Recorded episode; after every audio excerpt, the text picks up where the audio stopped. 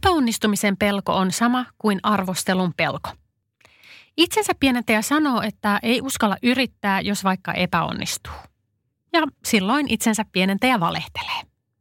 Nimittäin epäonnistumisen pelko on usein vain naamio, jonka takaa paljastuu arvostelun pelko.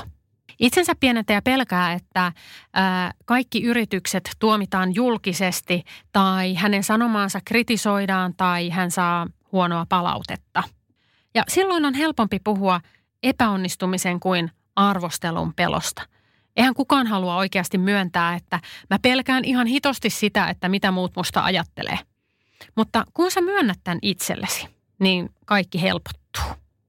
Esimerkiksi tällä hetkellä mua ei voisi vähempää kiinnostaa, mitä kaikki muut musta ajattelee. Mä oikeastaan ainoastaan ajattelen, että mitä mun, mun lähimmät ystävät tai perhe ää, ajattelee ja niiden kritiikki tietysti kolahtaa. Mutta samalla ja vähän ristiriitaisesti mä pelkään ihan tosi paljon sitä, että joku alkaisi haastaa mua vaikka somessa tai sanoisi julkisesti jossain, että mikä ääliö idiootti mä hänen mielestään oon.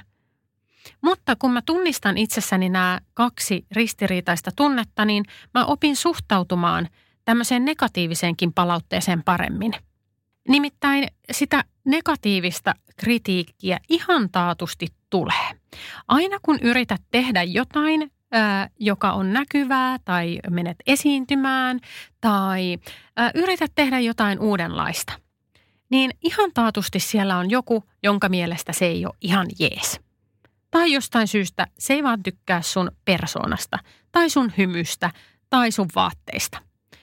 Ihmisillä on aina ihmeellisiä syitä kaivaa negatiivista esiin. Ei sun kannata siitä välittää. Kritiikkiä tulee ihan taatusti. Teet sä jotain tai ettee. Varmaan siitäkin joku saa jotain valitettavaa aikaiseksi, jos sä et tekisi ikinä yhtään mitään ja olisit vaan himassa tai ö, tuijottelisit kattoon. Eli siinä tapauksessa on paljon parempi yrittää ja tehdä asioita kuin jättää tekemättä.